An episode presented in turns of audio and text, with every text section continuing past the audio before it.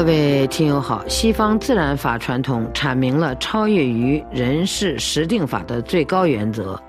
但在人类社会中贯彻施行这条原则，仍然需要法律人士的具体操作，需要他们的勇气、学识和献身精神。没有这些，多么美妙的理论也属空谈。在今天的欧洲思想文化长廊节目时间，旅法中国学者赵业胜介绍英国宪政制度的故乡。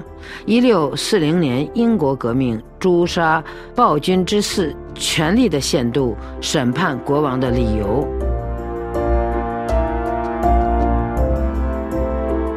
赵先生您好，您好，赵先生要审判至高无上的国王，必须有强大的法律思想的支持。当然是这样的了，因为君权至上的理论呢，它支持 King is law，国王即法律。那它是一条不成文的，但它是深入人心的这么一个原则。就像霍布斯所讲的，君王就是主权。那麦斯特呢，更认为，由于国王就是主权者，一切权利都来源于他，所以呢，他的人身神圣是不可侵犯的，没有任何人拥有罢黜会审判他的权利。但是，一些重要的法律人士呢，他们既是从业人员，又是重要的法学家，他们大多数呢是自然法的信奉者，在他们心目中呢。在实定法之上存在着另一种自然法，它是永恒的、神圣的、超越尘世一切权利的至高权威，它是人类社会一切正义与道德的源泉和基础。自然法评定正义的标准，它不依人的地位和权利，它依据的是自然理性的要求，在它面前人人平等。在英国呢？这一派的代表人物就是爱德华·科克，他在伊丽莎白一朝被任命为总检察长，在詹姆斯一朝呢，他是民事高等法院的首席大法官，在查理一世一朝呢，他主持起草了著名的权利请愿书，为捍卫自大宪章以来英国人的自由权利大声疾呼。在他的这个判例汇编中，他就说。大宪章是英格兰之主自由权利的大宪章。之所以这么说，乃是因为它使人们得到自由。正是基于捍卫自由的理念，他勇敢对抗君王逾越法律的要求。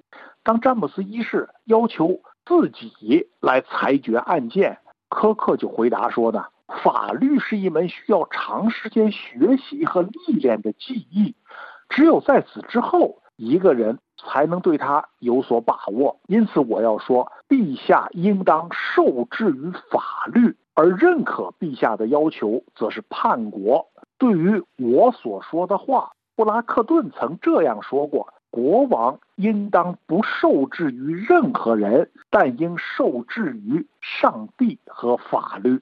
以英国这样深厚的法律传统，审判国王应该是有理可据、有法可依的喽。是这样的。不过呢，还有一个角度呢，可以提供理由，那就是宗教。负责起诉查理一世的约翰·库克就是一位虔诚的清教徒。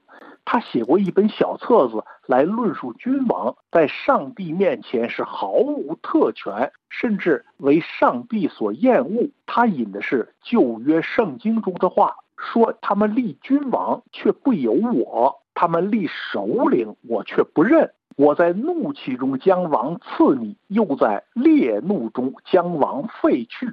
所以库克他认为。一个自由的民族无需将自己置于任何必朽坏的人之下，而成千上万的人民由于一个人的贪欲而处于水深火热之中，且这种痛苦状态可能由一个孩童甚至白痴来继续掌控，这不仅尤为理性，且上帝也不赞成。那么。与克克站在同一阵营的英国大诗人米尔顿，也以如传巨笔撰写了为英国人民申辩、痛斥法国的保皇学者萨尔美夏斯为英王辩护的文章。米尔顿也同样是引用旧约圣经誓约誓师记，他说呢，犹太人既然能够由于苛政而将誓师审判定罪，并由于厌恶和愤恨而要求立一个国王。难道国王在破坏一切法律时，他们就不能加以惩罚和约束吗？他们希望有一个国王，但并不等于他们想要一个高于法律的君王。当这些共和派呢，把法律和上帝的意志结合起来的时候呢，他们就义无反顾的要审判国王，因为他同平常人一样犯下了罪。那么，查理一世被起诉的具体罪名是什么呢？那首先是因为他挑起了两次内战，让英国人无故付出鲜血和生命的代价。他所使呢，苏格兰的军队入侵英格兰，然后用英格兰的捐税呢去支付苏格兰军队的报酬。其次呢，他亲自指挥战斗，下令保皇党的军队屠杀英国百姓。根据英国法律中的个人责任条款，他必须对此负个人责任。再次呢，为了避免今后的君主以查理一世的行为为理由，援引君主独裁权，排斥议会对君主的制约，随意动用武力对付人民，也必须审判国王，以儆效尤。但是查理一世呢？他始终不承认共和派，主要是克伦威尔手下的新模范军组织的法庭有审判自己的权利，而共和派内部对这场法律斗争呢意见也不统一。他们有的人认为呢，应该采取啊暗杀的方式解决这个问题，或者呢下毒，或者呢诱使查理逃跑，以便把处死国王当做一桩意外。在英国王位继承史上呢，这类事情呢也曾经发生过。但是呢，军队和国会最终选择了公开审判，因为他们相信这种审判能让所有君主知道，他们必须要为其生命中的邪恶行为负起责任并接受惩罚。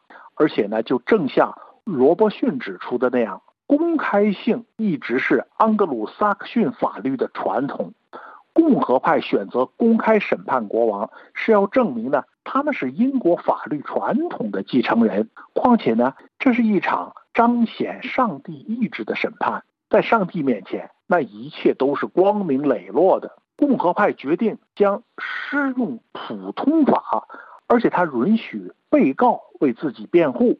检察官必须证明被告有罪，这就需要传唤证人、出示证据。进行法庭辩论，所以罗伯逊就说呢，从这个意义上讲，这实在是一个非常大胆的做法，因为它大大超越了当时的英国及威斯特伐利亚条约之后已知的这个世界的法律体系，它没有先例来表明呢，对国家元首是可以进行审判的。不过，这次审判意义深远。当代国际刑事法庭几场对国家元首的审判也在循例而行。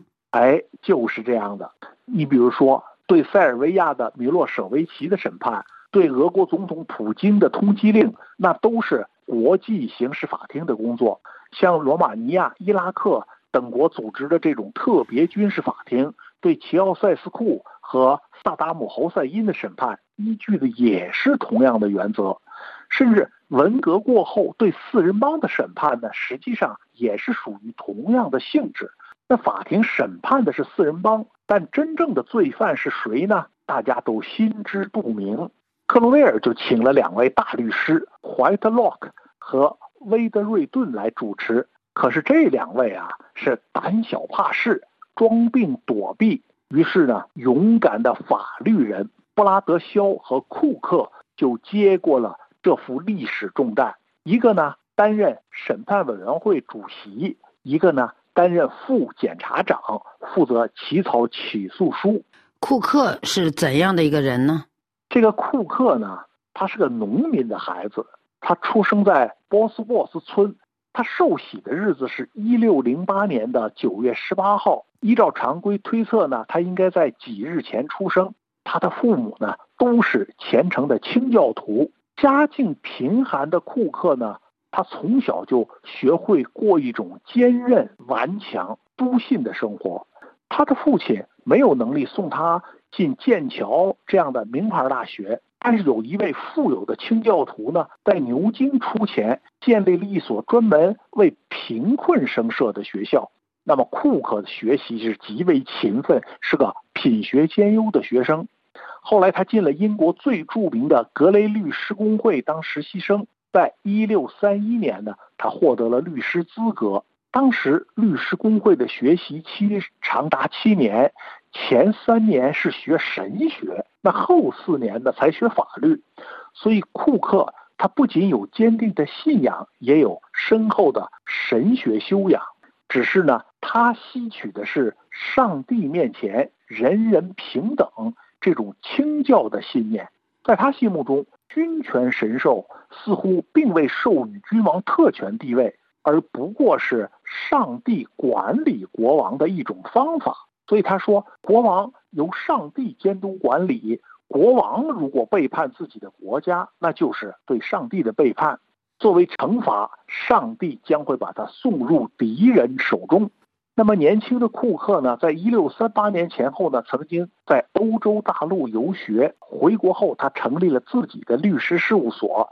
他曾经做过斯特拉夫德爵士的秘书，在议会首脑皮姆起诉斯特拉夫德叛国罪的时候呢，为他辩护。所以呢，他在政坛上呢一度是受到冷落的。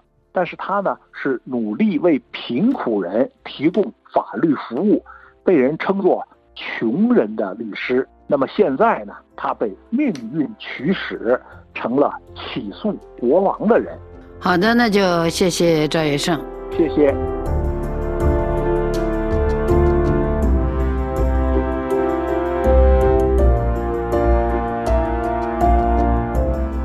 各位听友，以上您听到的是赵月胜的《英国宪政制度的故乡》，一六四零年英国革命，诛杀暴君之四，权力的限度，审判国王的理由。本次欧洲思想文化长廊节目由索菲主持，感谢费利普的技术制作和各位的收听。下次欧洲思想文化长廊节目时间，我们再会。